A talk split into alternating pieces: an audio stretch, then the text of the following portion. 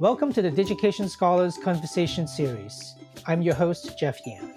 In this episode, you'll hear part one of my conversation with Laurie Pierce from DePaul University.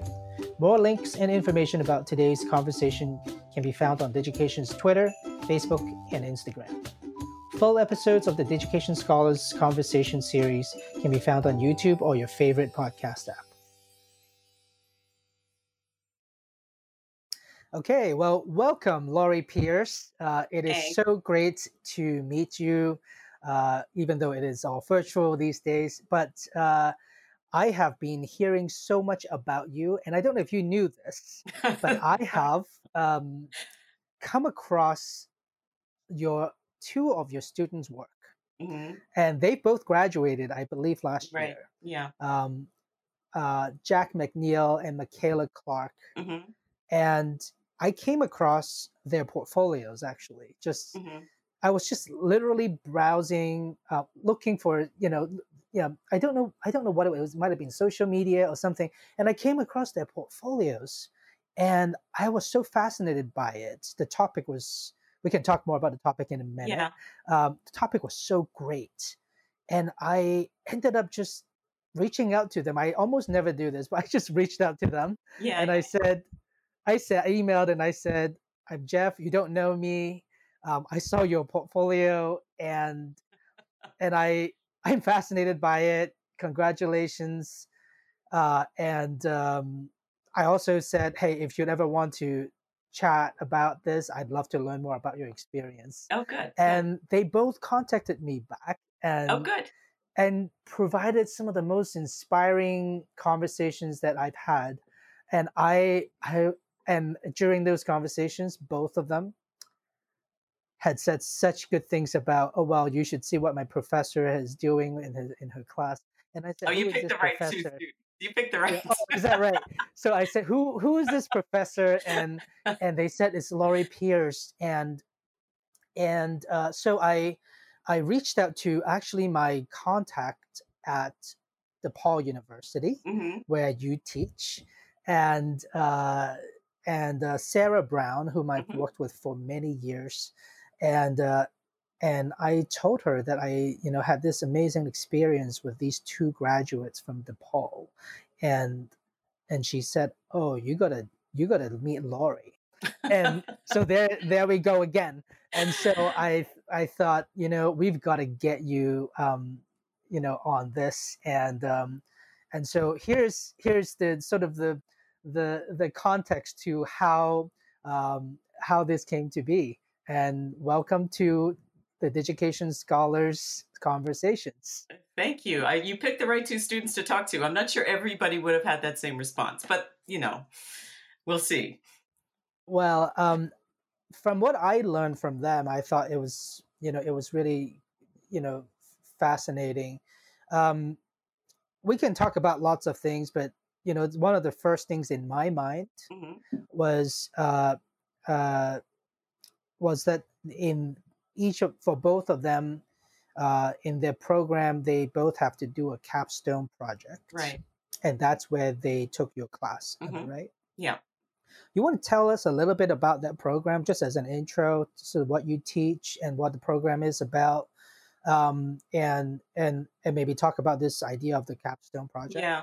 The um everybody at DePaul, all the students at DePaul, it's part of the, you know, kind of the liberal studies program. So they have a certain series of things that they're supposed to do. And every major has some version of a capstone. So, um, you know, our learning outcomes say the entire university has to participate in this. So every department, every college has different ways of doing this. They're supposed to do it in their last year. Some do it in a quarter, some do it in two quarters, they do it across a year. Um, most of the time, the courses are offered um, for one quarter only. So, our in um, African and Black diaspora studies, ours is one quarter. All the majors have to take it. Sometimes minors like to take it. There's some flexibility in terms of, you know, different majors. I had a theater major contact me yesterday, and she said it was okay. Their theater uh, uh, school said it was okay for her to take our ma- our capstone.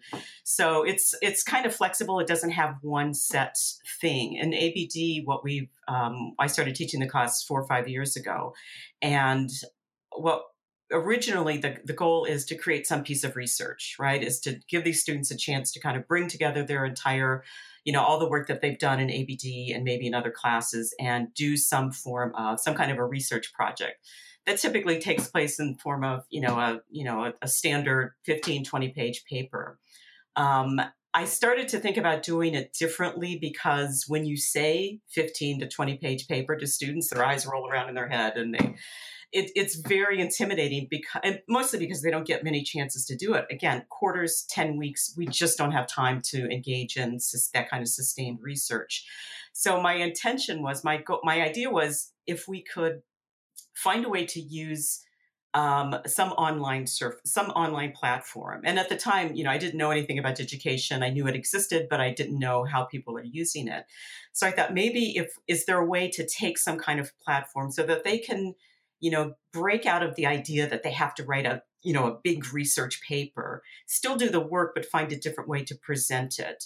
Um, part of the learning goal for the class is that they have to make a presentation of some kind. And typically, what we've done is just you know they stand and deliver like you know any academic in front of any audience so but my thought was well we have these we have blogs we have all access to all of this. Why not why are we doing this the same way? Why just because this is how we were trained to do an academic presentation why can't we do something different?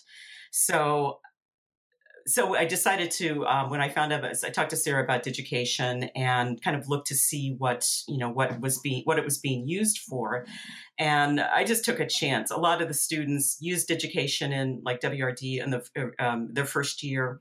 I don't think they get the best experience with it because it become it's just kind of they just put stuff on the on the on the platform. So I don't think it's getting used to its fullest potential. So I took a chance on it. This is two years ago. I just thought, well, let's just see what happens. You know, we engage in the same process. They still have to do the research, they still have to do the writing, but they also have to find a way to present it that's more creative and make somebody else want to look at it. Um, you know, academic work is not usually what people want to see. Most people don't want to read the stuff that we write, rightly so. But if you come across somebody's website and it can be about anything, and if it's exciting, engaging, and it draws you in and it teaches you well, well, you know, that's what scholarship is supposed to be about. You're supposed to be engaging multiple communities. You're supposed to be able to take your research and have it have some kind of impact on somebody else. And a 15 page paper that they write and then, you know, never see again. It's like, well, who cares about that? So that's, so I'm still trying to figure out, we haven't figured it out quite yet, but what Michaela and Jack did were pretty close. They were getting closer to what I wanted to see, just to just kind of see how it worked for them. Well, just to there are a couple of couple of things that you said that almost was chilling for me because and you know why? Because I think it was Jack who told me exactly that this is so much better than a 15 page paper. Okay, and he good. probably wrote 15 page anyway. Oh, he probably wrote way more than yeah. that. Jack's right. I had so, to keep reining him in. It's like stop writing, Jack. Uh, so it's it's kind of amazing because you I mean you set out to do that. I I get what you mean by not necessarily every student will. Maybe I did find you know luckily found some some of your your star students here, mm-hmm. but maybe not everyone would have put it that level of effort. Mm-hmm. Um, but it it worked you know your your your intention actually worked and you know the other part of the intention that that worked is that someone does look at it i did yeah. that's how i found it it's just out there right and right. anybody can find it so yeah. that's fascinating that's that's amazing uh and i i must say that uh as a you know as someone who's been working with Digication for a long time, and uh, it is really gratifying to see someone having this kind of insight and using it to this kind of degree, and then seeing these results. Uh, I I was um, I was when I was talking to them, they told me about this capstone project. Both of them did. Really fascinated by the whole concept of the capstone project. It's something that I believe in deeply, and mm-hmm. I think we've seen a lot of schools when they do it well, it's very successful. Mm-hmm. and there's a part of the pedagogy that I I just love, and I want to maybe get your take on this. Um, one thing that I think it was Michaela who told me was um, by the time because I noticed that both of them do they are completely different topics. Michaela was um, you know researching on I believe it was urban um, uh, African art. Yeah. Um, and Jack was doing black prosecutors mm-hmm. in Illinois. Mm-hmm. Uh, it's, it, you know, this is not, this may not have been the same class altogether, if in yeah. a traditional class, if you will, right? Right. And so um, I want to explore that a little bit because what they told me was um, by the time they did, they started the capstone project, they both felt like that um, they already know a lot about some aspect of what they've studied in the mm-hmm. last several years. Yeah. And so it's it's really a time where they can dive into some areas of focus deeply and and work on that. Yeah. And that's not an opportunity that all undergraduate students get to have right. in other schools. Yeah. So um, you said that this is you know all over you know for all of DePaul. Um, yeah, that's well, everybody does talk a little bit about that. Yeah, yeah the capstone is yeah, it functions differently for everybody, and I think um, I wouldn't say for sure, but I don't think most programs have them do this kind of a research project. I think the way the learning outcome is, you know, they're supposed to be we regularly violate our learning outcomes i'll be honest um, but it's supposed to be something that helps them to kind of reflect on their experience and then think about how they're going to you know use this in the world so or into their you know into their career so we so sometimes you know it's just you know a seminar people sitting around i don't really know how other people do it. it to me it seemed like a waste not to give students the opportunity to just do whatever they wanted to do um, you know it's only 10 weeks there's only so much trouble they can get into no, okay, there's only so much trouble they can get into. And some of them are just dying to say something else, right? They take all these classes and you know, nobody has ever engaged them on the topic that they were interested in, or they started to get interested in a topic. I had a student in that same class. Uh, he was in health sciences, and he had started a project where they were talking about um, Black health health disparities in the African American community, and he didn't get a chance to finish it. So he took the capstone and was able to kind of work through some of the things. Didn't it wasn't great, but it was you know he got to finish what he wanted to start, what he started. Um, and there, you're right. Most undergraduates don't get a chance to do that anymore. I did it when I was a senior in you know in high in college you know, way back in the 20th century. Um, and we just made something up. And then it was your job to find the resources, find your, you know, your sponsors. We just, we just made it up. So the trick with them is that they're so used to thinking in a kind of confined way, right? You know, the teacher gives you the prompt and you do A, B, and C, and then you get graded on whether you actually accomplish that. So, you know, a lot of times they walk into the capstone is like, nobody's ever told them to just do whatever they want. So sometimes, you know, it's taken a week or two or three weeks for them to really, no, I mean it. Do whatever you want to. No, no, no, you can do. It doesn't have to be something that I'm interested in. So it only has to do with African and Black diaspora studies somehow, something they've learned, something they want to know more about. So, um, so yeah, this is. I try to think of it or encourage them to think freely and creatively.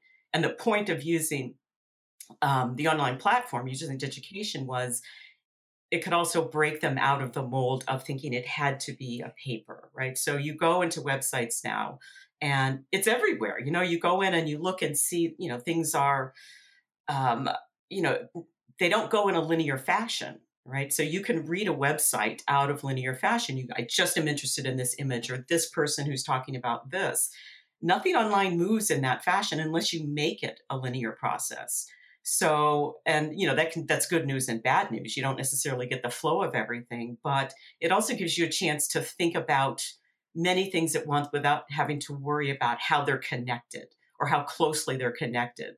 So if you're writing a paper and you go off on a tangent, it's like, this is really fascinating, but I can't explore it because it doesn't fit my thesis. And with this, it's like, okay, just put it in a different box, right? You just put it under a different tab, stuff I was interested in but didn't get a chance to talk about. And because, you know, you're free to do that. There's absolutely no reason why you can't do that because, you know, I'm not grading what you did or didn't. I'm not grading what you didn't accomplish. I'm grading, you know, how far you were able to explore whatever it was that you did. Sometimes it's a mess. It's like, oh my God, you got interested in way too much stuff. But it's, you know, if they have a chance to kind of play with it, you know to me that's that's more gratifying for them as students than it is if they you know wrote a thesis that somebody would then publish in some student academic journal and you know blah blah blah. So i i, I totally agree. I uh i feel like i really just found my tribe here. Um, i uh, i have um some of you know the, one of the one of the early visions of Digication was based on some of the experience that um, I had uh, when I was teaching and also being a student at an art and design school mm-hmm. at, at, Rhode Island School of Design. Right, right.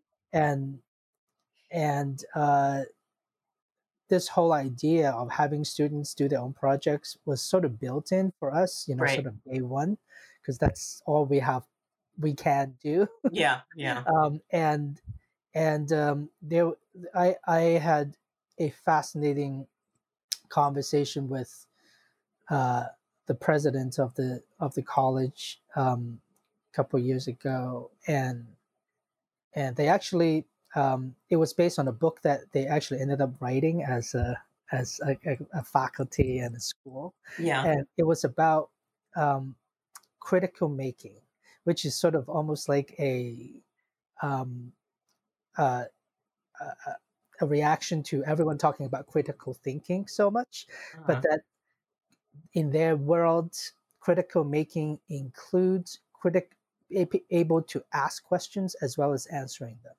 And I do think a lot of the times in a lot of perhaps more restrictive courses, um, it's all, a lot about we ask the questions, you get to do the answers. And if you can do the answers, all is good. Yeah. Um, but and you got to get the right answer. Don't get right, the wrong. Right, right, right, right. Um, but asking the question is just as fascinating. I mean, looking at the work from Jack and Michaela, I mean, mm-hmm. it's beautiful. Yeah, yeah. That's. I mean, I, I. It's one of my favorite things, and the thing that we do pretty poorly was teaching students how to ask a good question. I used to have a list of you know questions that you know the difference between a good question and a bad question. And you know i always tell them at the end it's like the best question is so what?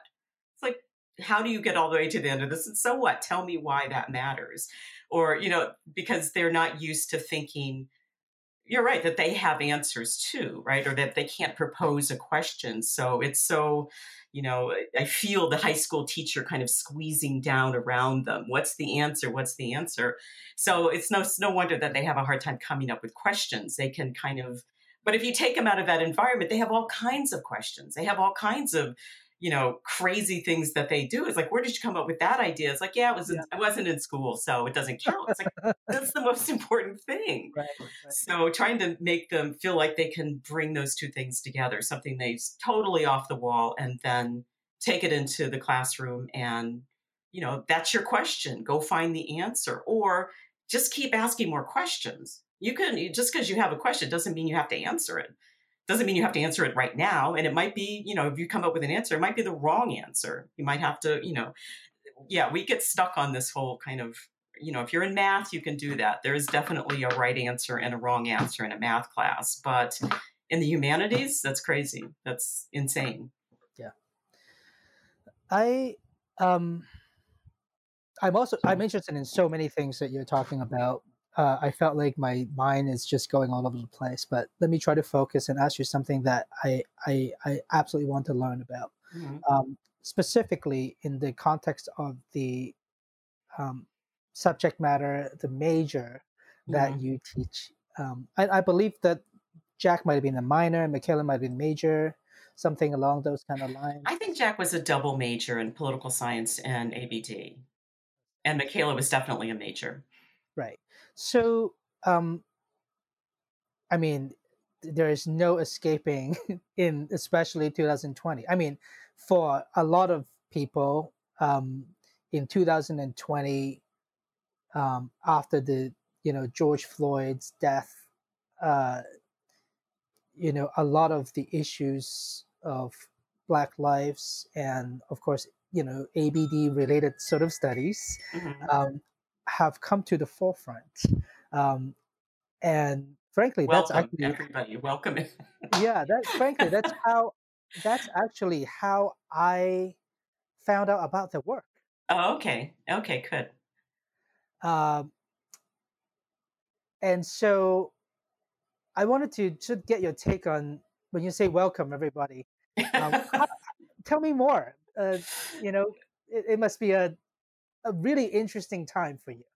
2020 is a wake up call for everybody who hasn't been paying attention. I mean, this is this is this is our country, right? So this has not been happening. This has been happening, you know, 16, 19. So, and I, I wish I was exaggerating, but I'm not really exaggerating to be talking about the kind of of of you know waves of violence you know sometimes they're higher sometimes they're lower sometimes they're higher sometimes they're lower so you know the fact that now we're you know seeing this you know the only difference is video. The only difference is that you can take a picture of the violence now and that everybody has to confront the violence now. This has never not been happening. So i coincidentally just happened to have been well you know spent the last uh, Michaela is actually, um, just made me think of this. Um, she's now working for the Equal Justice Initiative in uh, Montgomery. And I was working on um, an academic journal asked me to write a review of the museum and the memorial. So, and if you've never been down there, you know, forget the fact that it's in Montgomery, Alabama, and go. It is you know, forget the African American Museum in Washington, D.C., go to see the Equal Justice Initiative. It's two hours from Atlanta, so you don't have to stay in Alabama if you don't want to.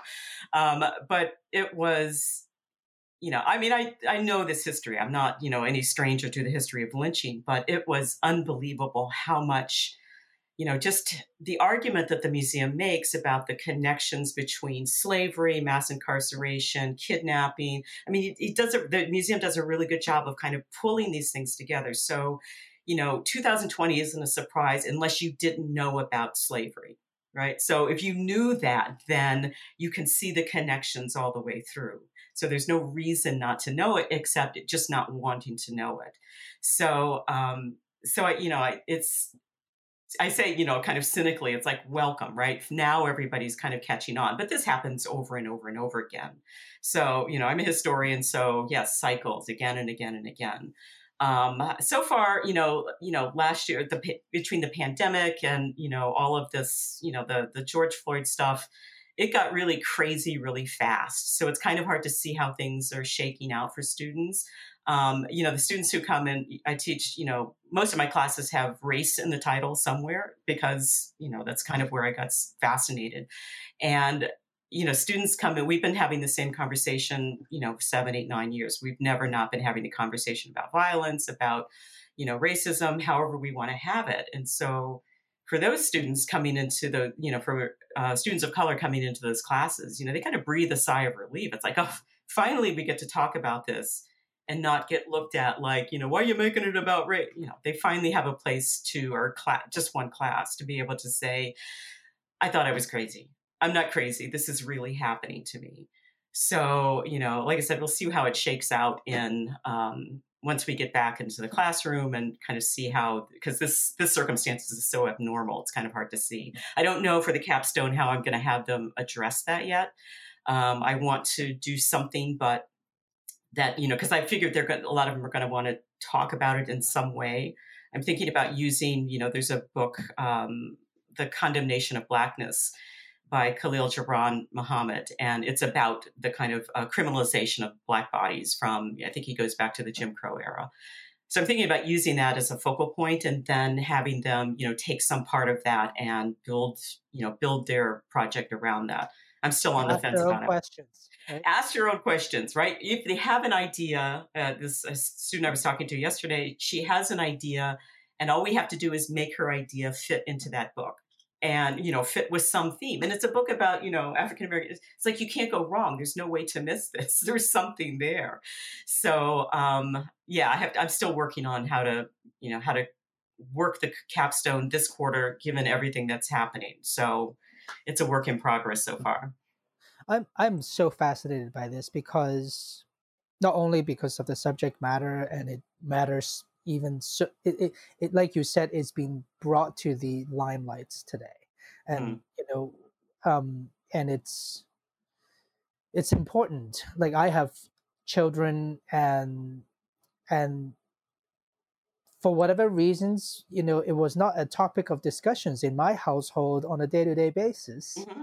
right but yet when this happened uh, when george floyd you know and subsequent you know all these stuff is happening in the last few months we are able to have a lot more conversations and we went to a march and we did mm-hmm. you know we we did we did so many like we're able to to to to feel like we, we can you know it to frankly i feel very ignorant from before. Mm-hmm. um, and probably a lot of people felt that way. So when you say welcome i also take it as a yes we you know that's great. Not calling you out. I'm not calling anybody.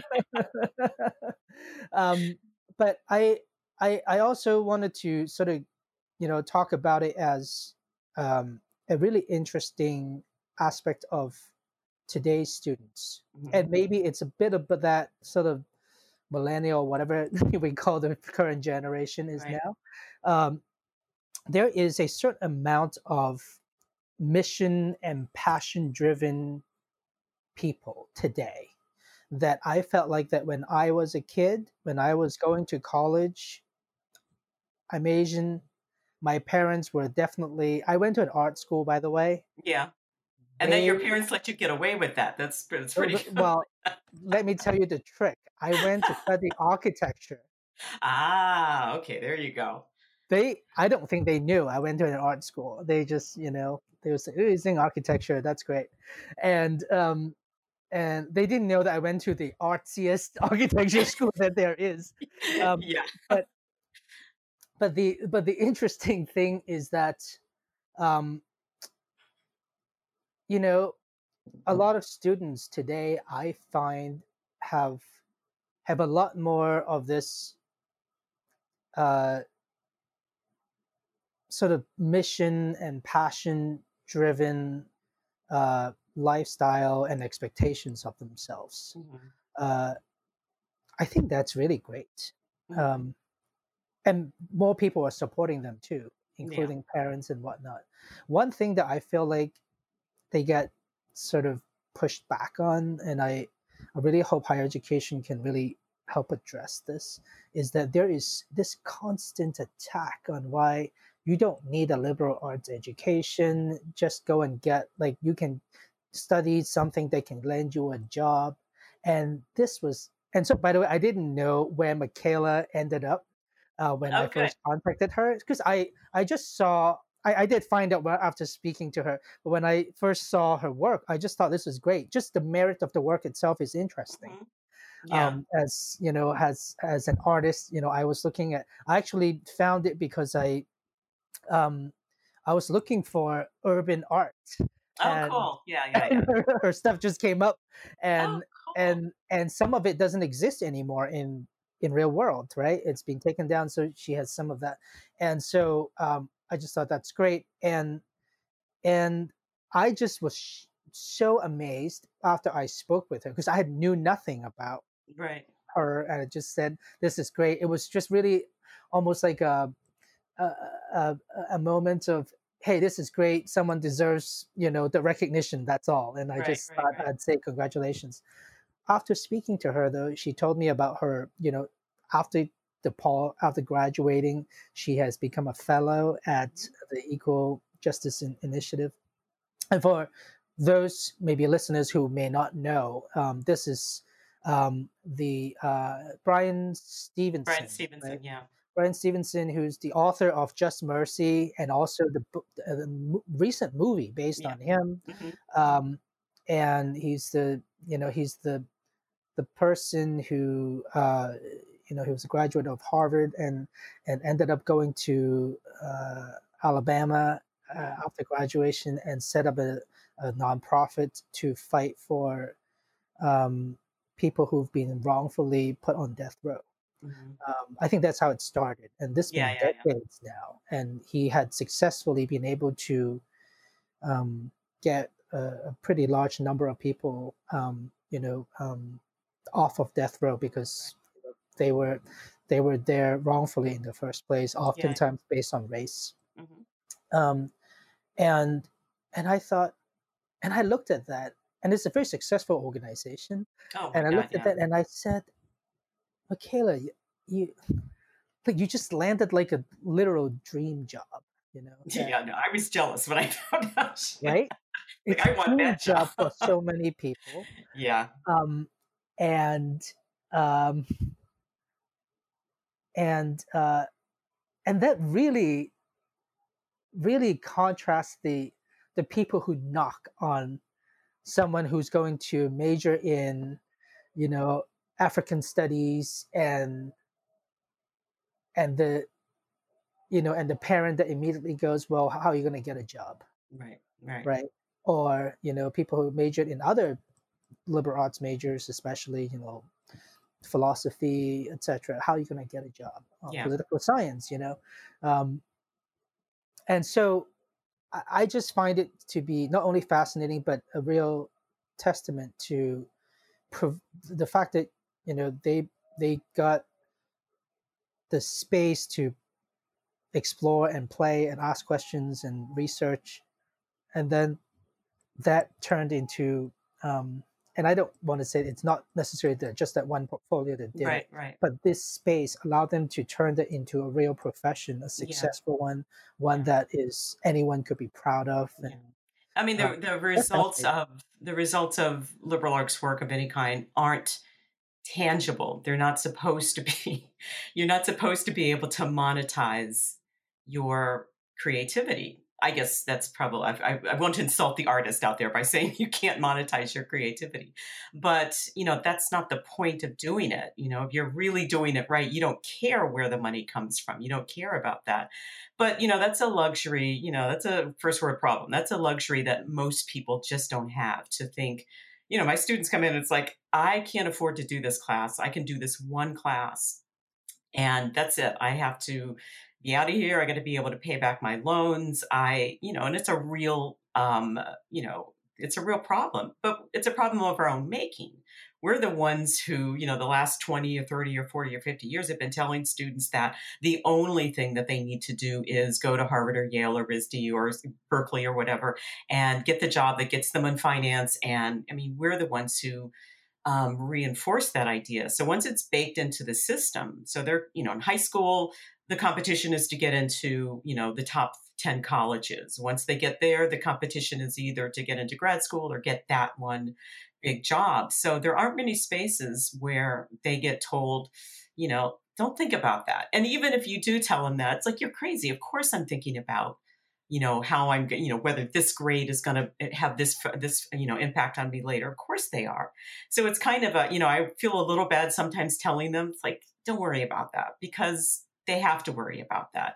So, you know, are there places, you know, to create just a little bit of space for them to say, okay, look, this class is all you have to do is pass this class. I'll give everybody an A if we just relax and go crazy here. I mean, I don't say that because that's, that's malpractice yeah. if you say that. but I want them to have the feeling that it's okay to do that here and to not worry about. And you know, when I what I push them on is skills. It's like you know, you're going to forget the content here of every class, but if you learn to you know ask good questions, you know, um, and en- engage well and um, communicate your ideas so, how well are you communicating? It doesn't matter what you're saying. If nobody can understand it, then you've wasted your time. So, you know, if we want to, if I, when I push skills on them, it's like reading, writing, thinking. So, here's something you read. Can you explain it? Can you explain it without typos? Can you explain it so that somebody else understands it? So, for me, it's just trying to walk the balance between making sure that their skills are strong enough so that, you know, when they leave, they have some more confidence and then then giving them the freedom to, you know, we're just going to get in this big sandbox and we're just going to play with these ideas. And, you know, maybe we'll get to, you know, some kind of theory. Maybe we'll get someplace that, you know, is sophisticated. Maybe we're just going to have 10 weeks where we have a long conversation. And along the way, you write some stuff that I feedback and say, you really need to read, you know, you need to ca- catch your typos. You need to, you know, and I catch all of that stuff for them. So it doesn't really balance, or maybe it does, maybe it doesn't. Um, but that's the way I resolve the problem, which is I'm going to give you the skills, but we're also going to we're going to yeah. play. This concludes part one of our conversation with Lori Pierce from DePaul University. To hear part two, be sure to subscribe to Digication Scholars Conversations on YouTube, iTunes, Spotify, or your favorite podcast app. Digication Scholars Conversations is brought to you by Digication, a technology platform powering the most innovative e-portfolio programs in K 12 and higher education. Our website can be found at digication.com. This episode was produced by Drew Albanesius. Thanks for listening.